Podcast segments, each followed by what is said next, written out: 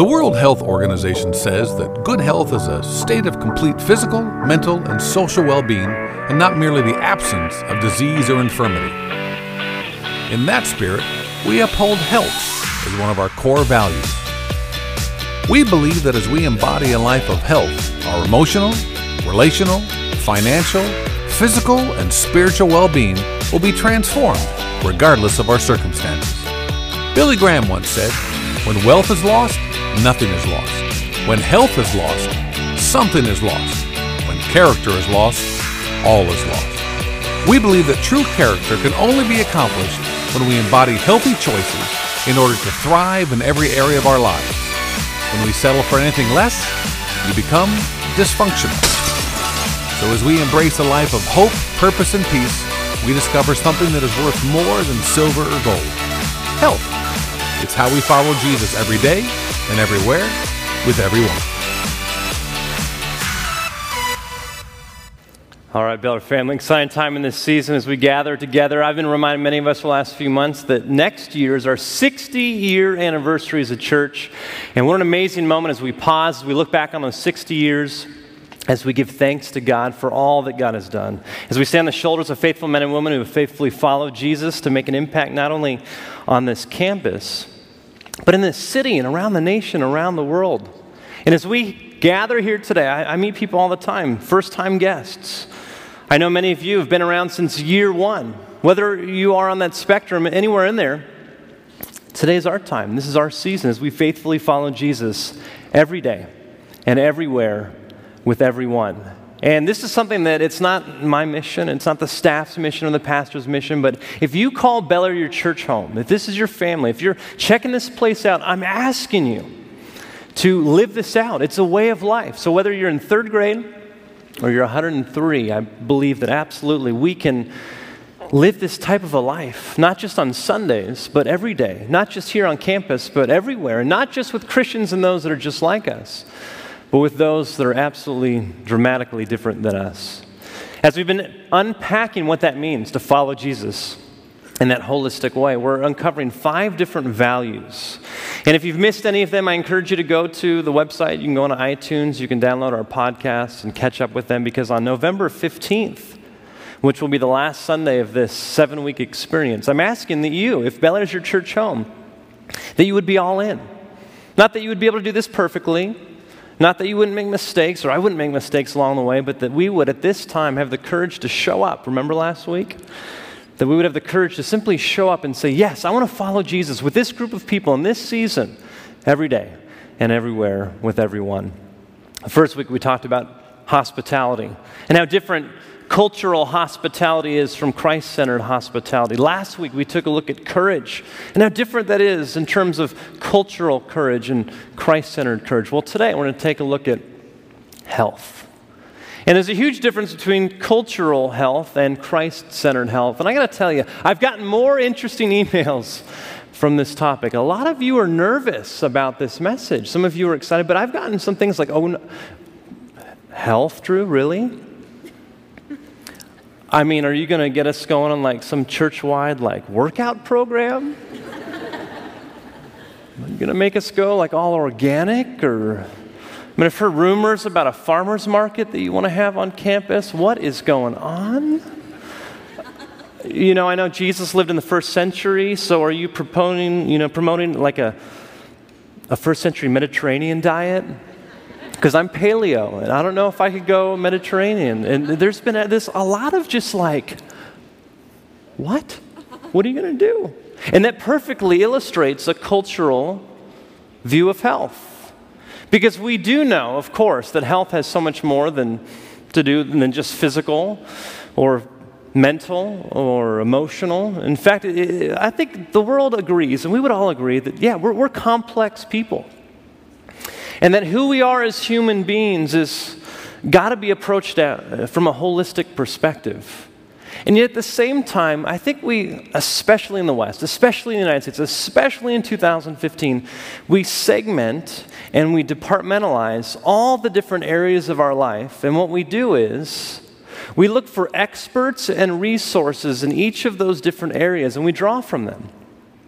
So we look at emotional health and we say, okay, if I'm going to make the inner self healthier, my emotions and my thoughts and all those things, then I'm going to look for perhaps a therapist or perhaps coaches or perhaps uh, resources or writings that really help develop the inner part of me. But we, we kind of we keep it in that corner of our life and we look for other people to help with the financial sort of things. We're not going to our financial advisor. We're not looking to Warren Buffett's writing or Dave Ramsey to help us with our emotional side, but we're looking to them for our financial health. And then we move on to the physical health. And we're looking at, you know, Jillian Michaels on, on TV and some of these amazing trainers. And maybe some of you have coaches or, or nutritionists or, or, or health wellness experts. And you go to them and you say, okay, help me. But you don't invite them to help you with your finances or your emotions. You put them nice and neatly in that box. And we do the same with our relationships. And we look to people to help us grow in our relational lives. And then it comes to our spiritual health, and we show up to church. And we assume and we expect that I, other pastors, other Christian leaders, other Christian writers, that are small group leaders, will only speak to the spiritual health of our lives.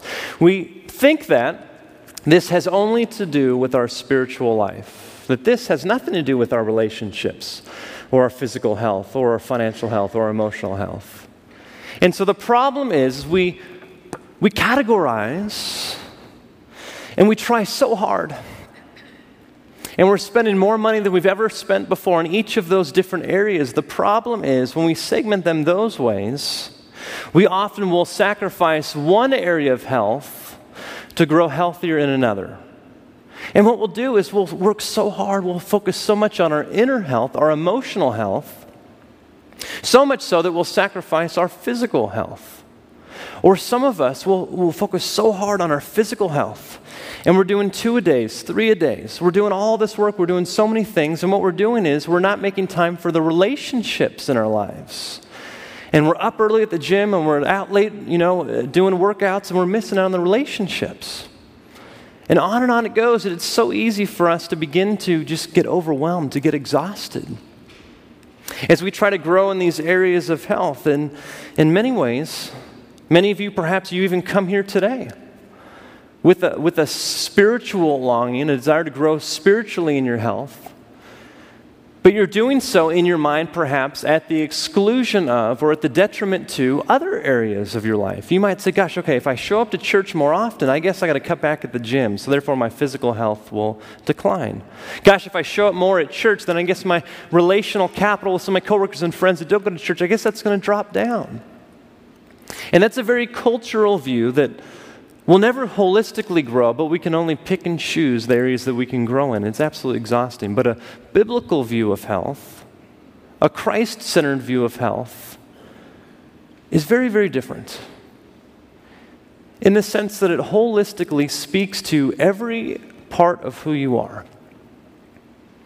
That in fact, Scripture and God can speak into not only the spiritual health in your life but also the relational and physical and financial and emotional health. So much so, and in such a holistic way that when you begin to understand the way that God promotes us to be healthy, the way that God longs for us and designed for us to grow in these areas of health, and we actually find that you don't grow in some areas and not the others, but that all of it begins to compound upon itself that our spiritual health will begin to increase our physical health and relational health and financial health and emotional health, no matter what the circumstances are in your life. You see, because a very worldly, a cultural view of health says it's all about how many calories, it's all about what pounds you lose, it's all about how you look, it's all about what your portfolio and its diversity. It's all about, you know, your relationships and your experiences. It's all about what you put on your Facebook wall and your Instagram feed. But we're absolutely exhausted. And as a result, we're unhealthier now more than we've ever been.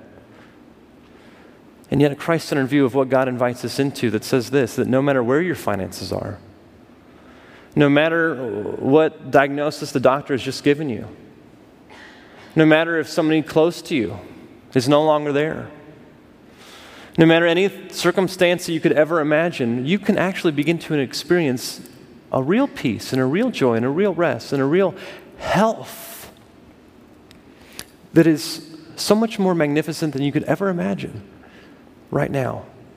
And so much so that you'll actually begin to get from your therapist and your nutritionist and your doctor and your financial advisor so much more because it's put in a proper perspective. What I'm not going to advocate is this all the answers are in here, which they are. What I'm not going to say, just that the answers are in here, so therefore you don't need financial advisors. You don't need people in your life.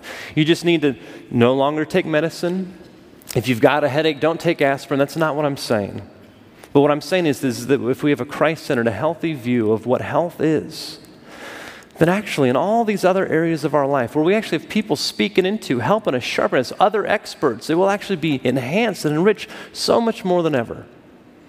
And so the way I want to walk through this message is simply in three parts. First, I want to take a look at how we absolutely fall short, how unhealthy we really are today. Second, I'm going to take a look at how Christ perfectly, Jesus Christ, perfectly embodies health. And then finally, we're going to take a look at resources, a way in which we can grow in our ability to embody that type of health. But before we do that, I want us to turn to a page in Scripture. It's Hebrews chapter 4, verse 12. And as you open that up, it's in the pew in front of you and behind you. And as you've got that perhaps in front of you, you perhaps some of you are in the front row. You can grab that red book. It's right behind your leg. In that cubby, I know some of you are online, you're joining us, and we're in the New Revised Standard Version. But if you're in the room, it's on page 972, chapter 4 of Hebrews, verse 12. And I know some of you are skeptical. Some of you are like, no, no, no, no, you're, you're a pastor. Speak to the spiritual health. You don't know anything about financial, emotional, relational, physical. And I guarantee you that if you have that skepticism coming in, when I read this passage, you'll say, see, you proved it. That's got nothing to do with emotional. That's got nothing to do with financial. That's got nothing to do with physical. That's got nothing to do with any other things. What on earth? Why would you choose that passage to talk about holistic health? Well, let's see. Hebrews 4, verse 12. Indeed, the Word of God is living and active, sharper than any two edged sword, piercing until it divides soul from spirit, joints from marrow. It is able to judge the thoughts and intentions of the heart. This, my friends, concludes the reading of God's Word. Now let's, let's pray here as we as we begin to let this shine a light into our lives. God, we thank you for this moment. We pray, and I pray that it would be your truth that pierces our hearts, that resonates deep in our soul, that gives us hope and a perspective that it can only come from you. In Jesus' name we pray. Amen. So, first, let's take a look at how unhealthy we actually are. So, emotional health. Well, we at this point in human history have more labels and more ways that we can diagnose emotional dysfunction. In fact, I was a psychology major at the University of Southern California. It was phenomenal, even in those four years, how many new labels and new things. They actually had to really print a new manual to describe all the ways that we're messed up. And in many ways, society tells us through our statistics and even just in our experience that we are emotionally so fragile. And there's so much unhealth, we see it all around, that we at this point in human history are the most medicated, the most overprescribed nation and group of people that's ever existed. And there's this emotional vacuum that we try to fill with all these things. We actually have today more resources more things at our fingertips. Just go online. You can even go on right now. How do I become emotionally healthy? There are infinite resources at your fingertips. At the same time that we have more resources than we've ever had before, we're more emotionally fragile than we've ever been. And that's just the emotional side of us. Then you look at the financial side. We have more debt than we've ever had before. Right now, the average American has $16,000 of credit card debt. The average student loan is $30,000 that has to be paid off. And right now, though we have so many resources, though we're making more money than we've ever made as a nation, though we here in the United States make the top 1% of what the world makes, we're absolutely crushed under this financial dysfunction and unhealth in our lives. And one of the greatest stressors for individuals, for families, in marriages, in relationships is financial stress. And it's this massive weight. And though we have the resources, though we have advisors, though we have all these options in front of us, for some reason we, we're becoming more and more financially unstable as individuals and as a society. As we look at physical health, you know, it's actually fascinating. Let, let's first take a look at the food that we eat, for example. Did you know that the United States, right now, as a percentage of income, spends the least amount on food than any other country in the world. Let me say that again. As a percentage of our income, we, the United States, spend the least amount of money on food than any other nation in the world. And we have wrongly assumed that organic and healthy are just luxury items. I have a friend who calls Whole Foods, he calls it whole check because of it's so expensive. And some of you, you laugh because you know it's true. But how interesting is it that actually we can afford it? We can afford healthy food. We which look at food not anymore as a basic necessity, as the thing that will actually cause us to thrive physically, but what we do is we try to minimize the amount of money that we pay on food so that we can have more money for all the things that we really don't need the bigger TVs, the faster phones, the nicer cars. We spend all this other money on disposable income, and we pride ourselves on, man, I got it so cheap. I got the two for one. How awesome is that? And I've done all this research. I know it's crazy, right? On, on on our agricultural system in America. And in the 1970s, there was a decision that was made that the highest form, the highest decision made right now that we experience all the effects of is simply this it's how to get the most calories for the least amount of money. Everything that we do as citizens of this country fits with under, within that agricultural world, worldview. How do we get the most amount of calories for the least amount of money?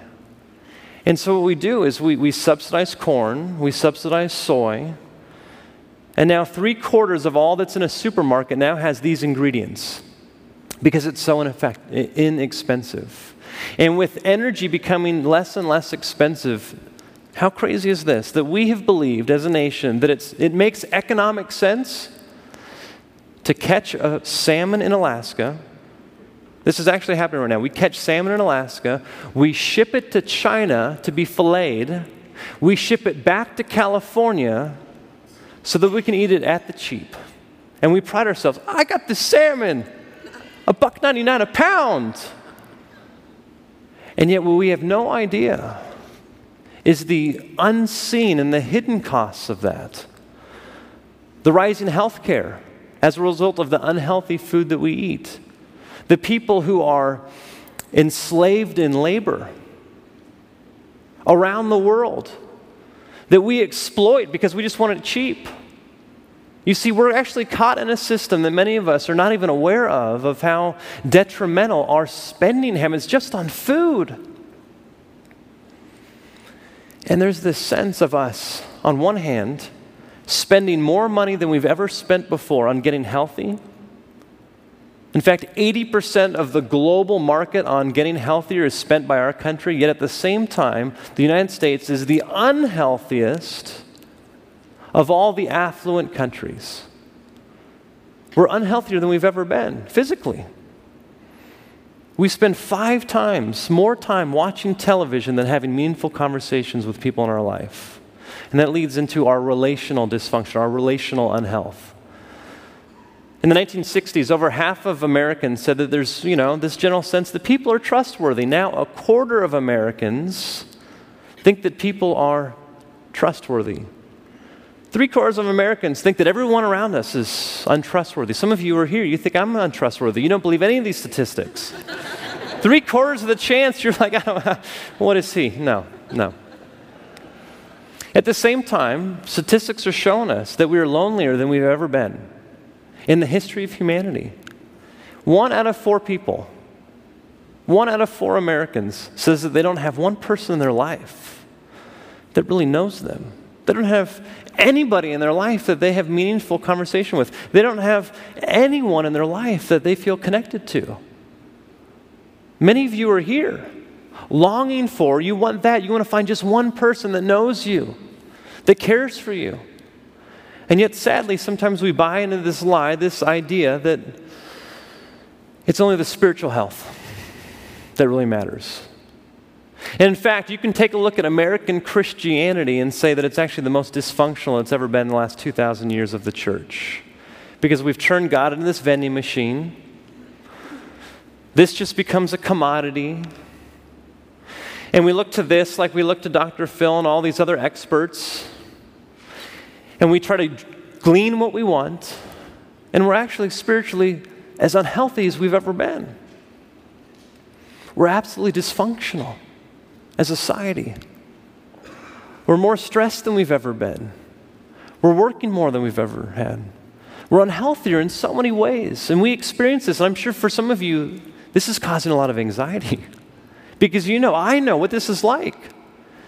And we're caught in this, this this system of trying to get better, trying to get out of it. And perhaps you come today longing to be emotionally healthy, relationally, physically, financially, spiritually healthy. Well, you're in good luck because we can take a look at Jesus who perfectly embodied health. Now, again, somebody sent me last week uh, a Dr. Oz show that took a look at what Jesus ate, and they said, Oh, is this what you're going to talk about? You know, are we going to eat what Jesus ate? No, this is, that's not what it's about. But in fact, you can take a look at the life of Jesus, and you can see that in Jesus, he embodied perfectly emotional health, financial health, relational health, physical health, and spiritual health all in one. In fact, if you look at the teachings of Jesus through those lenses, read the Sermon on the Mount and how Jesus speaks to our emotional health, our financial health, our physical health, our relational health, and our spiritual health. In fact, all throughout all of Scripture, we see Jesus perfectly embodying this, this amazing truth. In fact, one of the titles for Jesus is the Prince of Peace. In the Hebrew, it's Sar Shalom. Now, the word peace is so easily misunderstood in our English language. We think of peace as just, you know, lack of war. Peace is no conflict, but peace in its original sense of shalom was much deeper, much richer. It was an absolute sense of holistic well being. In fact, in the very beginning of Scripture, in Genesis 1 and 2, we see this picture of God creating all things in perfection and it says that we dwelled with God in absolute peace and absolute perfection. You could describe it this way that as we experience shalom, as we experience wholeness, the ultimate picture of health in the Garden of Eden was that, that we were whole in our relationship with ourselves perfect emotional health. We were whole in our relationship with others, perfect relational health. We were whole in our relationship with all of creation, the financial and physical health, and what we consumed was absolutely perfect. And we were whole in our relational health with God.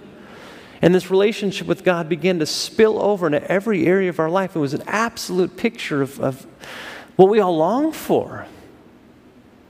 What we spend money for our therapists and our trainers and our financial advisors is to try to get us back to the garden where we experience true shalom. And Jesus came and he says, You can have that now. The very ministry of Jesus Christ isn't for you just to know things that will get you into heaven, but for you to f- experience life to the full, to thrive emotionally, financially, relationally, physically, and spiritually in a holistic view. There's this picture of Jesus as he ministers. He doesn't talk to just our heads or just our hearts or just our bodies. He expands it, speaks to our spirit and our soul, our very beings. There's this other amazing truth in all of Scripture. It says that Jesus created all things. It says it in Colossians, it says it in John, it says it in the book of Hebrews that this entire cosmos that we live in, that we're still learning about in science, as we're still exploring the vastness of this universe, Scripture says that Jesus created all of that. as the eternal Word of God, the Son of God. Did you know that the cosmos, the universe that we live in, is so fine tuned that if we were just a mile closer to the sun, or a mile farther from the sun, or if the mass of the earth was just a little bit bigger, or if it spun a little bit slower, if the sun was just a little bit bigger, if the dark matter as a proportion of everything else in the universe was just a little bit more or just a little bit less. In fact, if you were to add just a dime, you know, like a penny and a nickel, a dime, doesn't weigh much. If you were to add just the weight of a dime to the weight of the cosmos at its beginning, if you were just to add a dime, it doesn't seem like much. If you were just to add a dime, it would be impossible for life to have ever existed. If you were to take away just a weight of a dime, at the beginning of the cosmos, as it began to explode into through all of God's creation, as God spoke all of it into existence, if you were to take away just a weight of a dime, we wouldn't be here today. In fact, scientists are telling us how precarious all the factors had to be so that we could be here just today. The mix of oxygen and carbon dioxide, all the things in this world is absolutely mind boggling. And when you consider the book of Hebrews says that Jesus holds all of that together by the power of his word, then it reminds us that we're not just some accident. We're not just some speck in the universe, but rather we were created with a purpose. And we have a creator God that has come down to us in the flesh as Jesus Christ. And he says, You think I can't handle your emotional problems? You think I can't help you with your finances or your relationships? I have to come to give you shalom. I have come to give you peace. I have come to give you life and life to the full. And yet, still, many of us think, no, no, no, no, no. It's, it's spiritual health that you can provide. No, no, no. It's an absolutely holistic view of every moment, of every day, every decision that we make. But how do we grow in that area? We're absolutely dysfunctional and unhealthy. Jesus embodied it perfectly. How do we begin to grow? Well, I can quickly say this that I imagine that what many of you assume I'm about to say is not what I'm going to say. It's not about trying harder. It's not about putting more work into our emotional lives or putting more work into our financial health. It's not about putting more work into all these things. That's what the world says. We're conditioned to think that to get rest, to get health, to get peace, to get shalom, you've got to put in the good work, you've got to put in the good time. But no, no, no, no, no. You see, there's this amazing truth in Scripture that's unpacked for us in Genesis chapter 1 that God creates everything. And whether you believe it was created in six 24 hour periods, or if you think that those days represent millions of years, whatever you believe, the pattern that God created everything was this that He worked and He worked and He worked and He worked and He worked and He worked and He worked and then He rested. And He looked upon all of His creation, He said it was good. And He rested.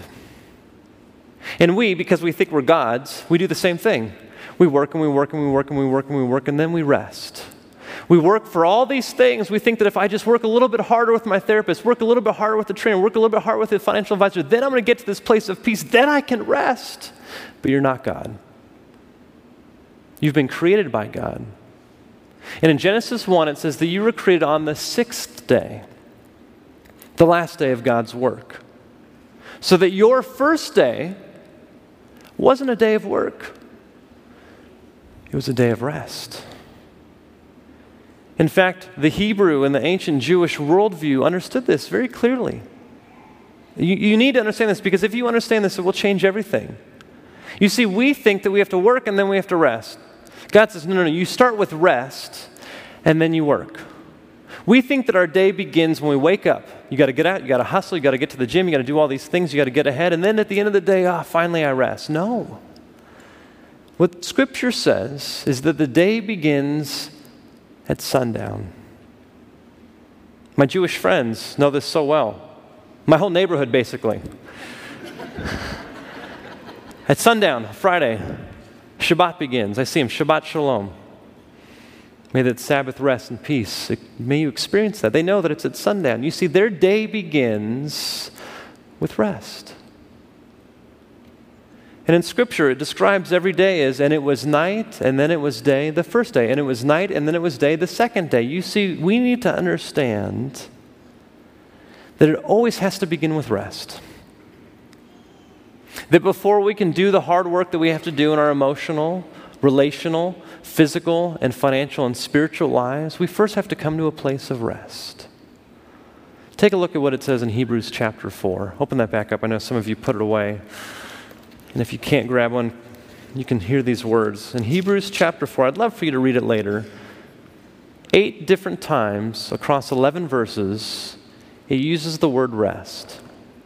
It talks about it in the past tense, it talks about it in the future tense, it talks about the nation of Israel going to the promised land, getting rest, it talks about resting from your work, but it also says in verse 3 of chapter 4 this For we who have believed, present tense, for we who have believed enter that rest. Just pause there. Jesus has come so that you may believe in him. And in that moment, you enter into what is called the rest of God. You see, long before it was a day of the week, you know, the Sabbath, it was a principle, it's a reality.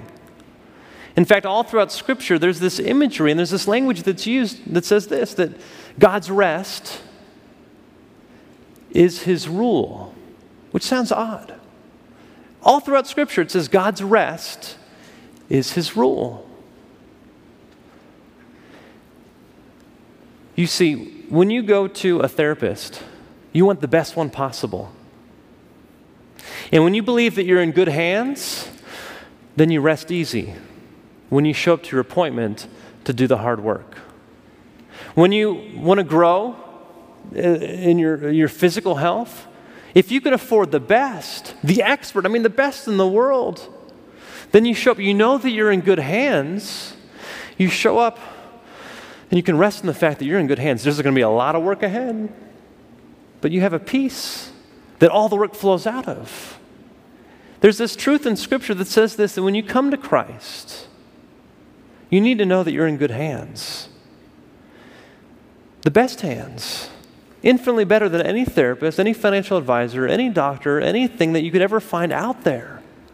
And in fact, if you are to step under his rule, his authority, if you're able to put your life into His hands, know that you're in good hands. And then when you know that, you can actually be at rest, be at peace. Because then you can do the hard work ahead. You see, there's this moment, as I read earlier in chapter 4, verse 12, which many of you are like, well, what's the tie in? God's word, it's alive, it's active, it's a sharp sword. What's, what's the deal with that? Many of you, you know the story how early in the summer I finally got my wisdom teeth out. You heard that story, right? Remember that? How awful it was? Well, I hate going under the knife of the dentist. And so there was this, if you didn't know the story, for decade, a decade or so, my dentist was like, you dude, you got to get your wisdom teeth out. It's going to get bad. I refused to go under the knife. I refused to put myself in his hands. I didn't want the pain, I didn't want the discomfort. And my health suffered. So much so that an infection began to spread and the doctor's like, You have to go in now. Who knows what's going to happen? And so finally, out of kicking and screaming, I finally, with all that pain, I went under the knife. It's awesome. Get your wisdom teeth out. I can't tell you. No more headaches, no more swelling, no more pain. Why didn't I do that 10 years ago? I also have a hard time going under the knife of God's word because Hebrews 4:12 talks about God's word as a sword. It's alive and active. It it separates spirit and marrow. It literally cuts. The Hebrew word there is trekeza, like tracheotomy, literally to cut. And this amazing picture of if we're willing to, if we are humble enough to go under the knife of God's word, that God's word's going to cut out all the emotional, physical, financial, relational and spiritual unhealth in our lives. And yes, that's going to be uncomfortable. But when you know that you're in good hands, when you know that God's not going to give up on you, when you know that at the core of who you are is one who is loved, who belongs, who has a life that transcends the circumstances, then you can walk through this life with absolute peace. You've entered into his rest. And you can grow in those areas in as much as you're willing to stand under the rule and reign and the authority of God. And so, Bel Air, as we as a church are going to move into this new season together, we're going to talk a lot about what does financial health mean? What does it mean for us to take a look at the food that we eat and not to be part of a systemic system that, that absolutely breaks people's back, that exploits workers around the world? That we would be mindful in our choices of our consumption, what we create, our inner life, our external life, in our relationships. We're going to do all those things, but it's not a place of just achieving and striving and working, but it's going to be out of a place of rest. That no matter what we have in our portfolio, no matter how we feel physically, no matter what our relationships or anything else that's going on, that we have an absolute sense that God's Spirit is dwelling in us. So that we can say something like this I have a good friend, this is the last thing that I'm going to share, who is a pastor, one of the men I, I've looked up to the most, perhaps, in my life. And last Sunday, he was preaching at his home church in Uganda. I spent over a month of my life with him. And he has struggled with, with bone marrow cancer. And so we here in the U.S. and those that know him have been praying for him, asking that God would heal him, talking about health. And he gets up in the pulpit and he preaches on Sunday and he says, Stop praying for me. What? A pastor? Why would he say that? He says, Stop focusing on me. Stop fixating on me. Thank you. I appreciate all that. But focus your attention on those that don't know Christ. Focus your prayers on those that don't have Jesus. Focus your energy not on me in the midst of all this. Focus all of it on doing the work that God has called you to do, to live this life that God has died for you to live. That was one of the healthiest things I've ever heard, even though he was dying of bone cancer, and even though the next morning he stepped into eternity, into the presence of the Lord, this past Monday. And the last thing they said from the pulpit was this live. How could he say that? How could he have that sort of peace? Yet with bone cancer, you see, he didn't pray, free me from that. We had prayed for that, and God can do that. God can do miracles. Absolutely, we believe that's what it says in Scripture. But he also said that I'm at so much peace. I have such a healthy view that I'm about to spend all of eternity with my King and my Savior, cancer free, drug free, treatment free. And I get to experience that for all of eternity. We need more people to come join us to be part of that. It's one thing for me to hear and for me to say these things. It's another thing for you to begin to take it in, to process it, to discuss with one another. And so, what we've been doing in this whole series is we've given you an opportunity to, to begin to interact with this, to, to, to grab a hold of this. So, why don't you, if you have this, this was handed to you as you came in. I know we might have extras and you might be able to share with some around you, which is no problem. This is what I want you to do. I want to read some of these as you open it up on the inside cover, on the left side, four different things that I want to invite you to consider for this week. That you would try one of these four things to grow. Ultimately, from a place of rest, not out of a place of striving. Let me read these for you. They're also up on the screens if you're joining online. In what areas of your life do you feel the most healthy? Praise God for that health. Every breath we have is from Him. Second, think about an area in which you feel you need to grow healthier emotional, relational, financial, physical, and spiritual. Pray that God will give you the strength and energy to begin changes towards health in that area. Next, invite someone close to you to discuss what biblical health looks like and ask that they help hold you accountable to growing in health over the next month. And then finally, take a step toward further health by doing one thing out of the ordinary that is healthy for you each day this week. So I'm not asking you to do all four of these, but simply to choose one that you would engage in, that you would begin to put into practice as we grow as a church. A lot of resources that we're going to be sharing with you. A lot of the classes that we have right now, Foundations for Healthy Relationships. My gosh. Financial Peace University that we're going to do in the new year. The silent retreat that many people are on this weekend is reminded out of a place of rest, out of a stillness, out of an absolute security, who God says we are, that we're going to grow and expand and thrive out of that. There's so many things going on. But first, let me pray.